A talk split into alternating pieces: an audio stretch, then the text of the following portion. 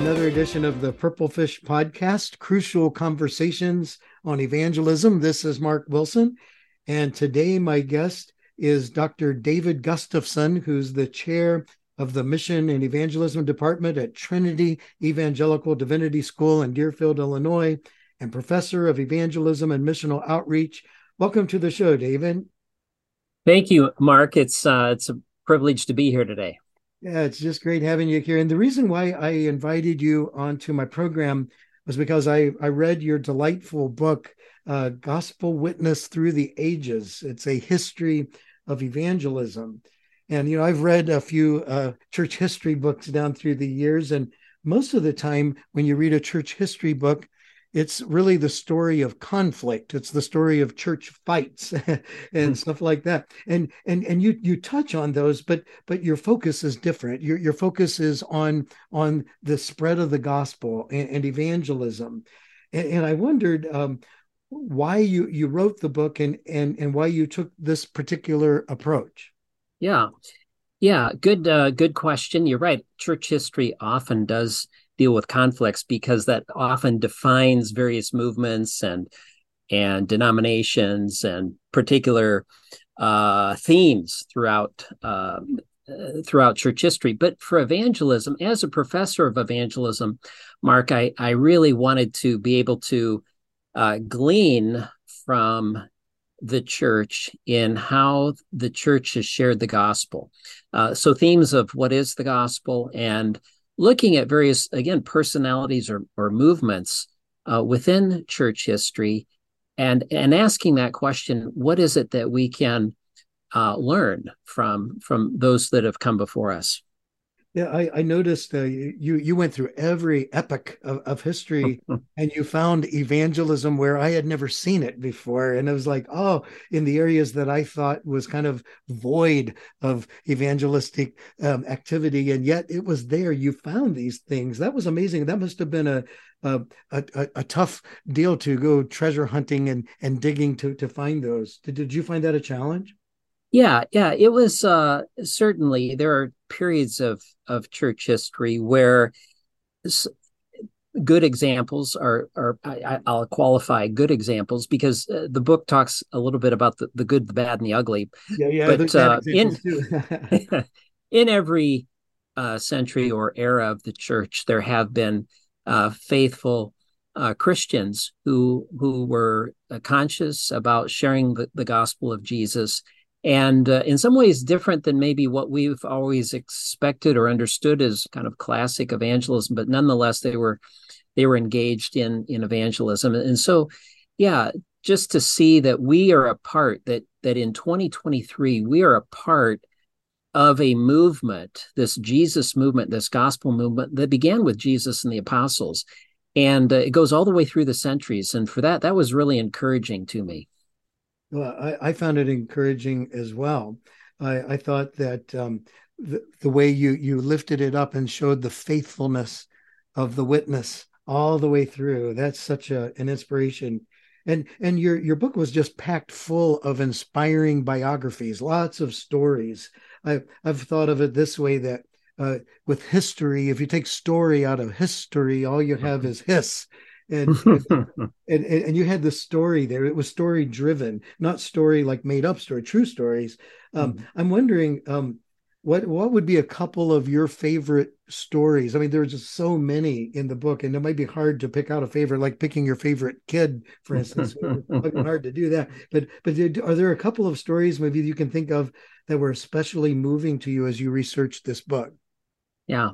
Yeah. Well a couple that i came across uh, that I didn't know as much about. So, you know, in some cases, uh, my PhD is in church history. So, in some ways, I've been examining this topic for for quite a while. However, uh, as I began to dig into the literature, I, I began to find some some news stories.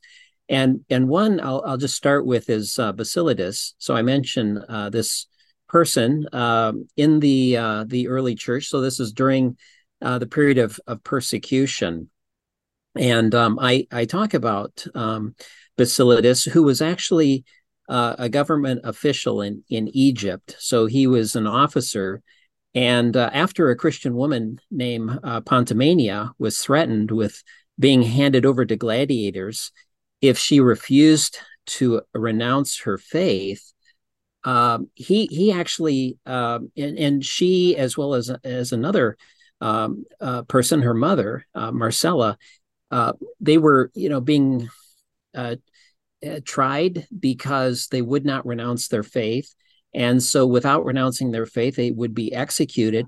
And actually, this uh, Basilides began to to somewhat um, see the dignity in these women and wanted to protect them. But the short of it is, uh, because of their witness, which is true for a lot of martyrs, uh, they had a fantastic witness. In fact, our word uh, for for witness uh, comes from the Greek word, where we get our English word martyr. And uh, because of their testimony, uh, Basilides actually became a Christian himself. And as soon as that was found out, um, he was put to death. And so it's just fascinating that people would still, uh, well, there's a strong witness in that context. And people like Basilides would even count the cost of what it meant to accept Christ, uh, knowing that his his own life could be at risk. So that would be the first one. Yeah, that was very very moving for me as well. I I marked up that section of your book, um, and I thought this will preach. This really What, what well, what's the one that you you uh, you liked? Uh, yeah, that, inspired you. Uh, I'm glad that you said that. I'll, I'll, I'll get to the second one because I really wanted uh, to include stories that I felt would be very preachable too. So even that that wasn't a major objective, uh, Mark, that did cross my mind. Like the, the way I would write something, it, it was kind of like I think this could easily work its way into a sermon um, and as as an illustration. So uh, lots of those, by the way. That's yeah, really good, good. Well, hopefully, uh, preachers will find this helpful. I hope so. Um, the second one, yeah, is August Hermann Francke, who's a part of the Pietist movement, and um, I, I, know, um, you know, the Pietists, of course, influenced uh, a number of missionary movements. Uh, and of course, eventually, you know, influenced uh, the Wesleyans and so when you talk about pietists and, and the tradition I'm in, very much influenced by the pietists too. But so that's August Hermann Francke is in Germany. But uh, and part of that movement of small groups or conventicles, house meetings, where people would get together and read scripture and discuss it. Uh, so I really appreciated uh, uh, Francke, but he he was also a professor, and I'm a professor. And I was really inspired because as a theological educator, he was interested in not only uh, teaching, he actually taught uh, like Greek uh, and Hebrew to students, but he wanted to teach them ministry. And he did that by immersing them. And so in Ahala, where uh, Francke was, he identified a neighborhood called Glaucha so I talk about this Glaucha neighborhood that was known for its economic blight and and uh, it's it's uh, beer huts and prostitutes and and he decided, hey, if the gospel is powerful, um, we're going to see it transform people's lives in this neighborhood of Glaucha. And here's the genius: he took his his seminary students with him, and they shared the gospel on the streets. They led conventicle or house meetings with those who were interested, with seekers, inquires. He saw people come to faith. Eventually, they purchased a beer hut. Uh, that's how it's described, and eventually became a home uh, for women, for Christian women who had come to faith. So I just really appreciated his uh, perspective on theological education, uh, teaching students by immersing them um, in ministry where they could actually see the gospel transform people's lives. Oh, I found that beautiful. I mean, absolutely wonderful. Thank you for sharing that. Now, um, I noticed that you you found um, evangelists um, who who are women and and people of color. I mean, you, a lot of times church history books they are very white male European, and uh, and and and you you you had a wide swath, a lot of different, a lot of diversity in your in in in your your your biographies and things. Was was that intentional?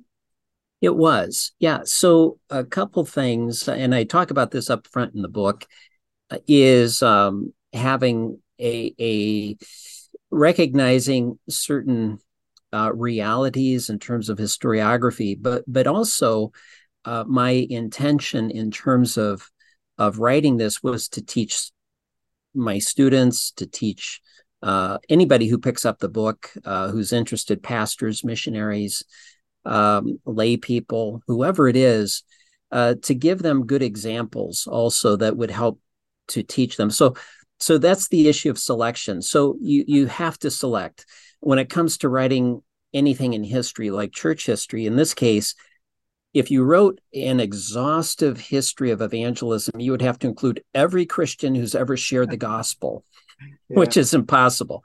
So, so it's the reality that we do have to to choose. And I've tried to choose. Right, I chose uh, personalities, people who I think were representative of their period, um, but also um, they would they would be a good example. Now I, I have bad examples as well, and you know we don't have to go into those, but but I do list those because we learn from bad examples as well as good examples. But but I was intentional to include um, uh, women, and um, I have a chapter on on uh, global uh, indigenous evangelists, and that was very intentional too, to kind of step back and look at contributions of evangelists uh, who have not necessarily been in the tradition of the Western church. And so, in some cases, they were, they might have been infected or influenced by a missionary, but they would often uh, indigenize, uh, they would often contextualize the gospel within their own setting. And we, we can learn something from them. And so I was I was intentional about doing that. And quite frankly, that was a great exercise. I wish I could say that that I had decided to do that. Actually, uh, it was a colleague who who really, you know, said, "Hey, have you considered this?" I thought that that's a great idea. So added added a chapter on global indigenous evangelists. I, I, think that chapter is especially helpful uh, because it it broadens perspective for mm. the reader. Okay, one final question. Um, how do you think understanding the history of evangelism um, helps to inform our efforts in evangelism and outreach today? Like like are there things from you know that you you could glean from from understanding the history that we might be able to apply to the context where we are today in our churches and stuff? Yeah. Yeah there, there i think uh history has a lot to tell us it, as you said, it it broadens us. Uh, and in a book like this, if we look at the various methods of gospel witness, like singing the gospel or illustrating the gospel through art or architecture, uh, and not simply speaking the gospel, but it, but it generally will broaden our perspective. I know for me, looking at the medieval period and some of the means to catechize children uh, was was very important in them explaining the go- uh, the gospel and people becoming Christians. And we we don't always think in those those terms of of uh, having ways to communicate with uh, children or illiterate people, but they can be very helpful even to our evangelism uh, today. So so back to kind of looking at all of the history of evangelism I think, Mark, it broadens our our understanding of the task, and it broadens our understanding of the various methods or means that that have been used, and that we can uh, might use today. Now, not all of them are, are applicable today, but some I think are, and uh, we need to maybe think more creatively, um, and and we can be inspired by uh, those uh, who have shared the gospel throughout the centuries. Yeah, I, I, appreciate how you showed um, evangelists using technology, for instance, of the day, or using what they had in mm-hmm. their context and culture to bring the, the gospel. That was just um, a wonderful book all the way around. I highly recommend it, and I I hope that those who uh, are listening to the podcast will go out and get a copy of uh, of uh, the gospel witness through the ages, uh, history of evangelism. David, thank you so much for being on my show today. I really appreciate you doing this with me. You're you're welcome. Thank you for having me.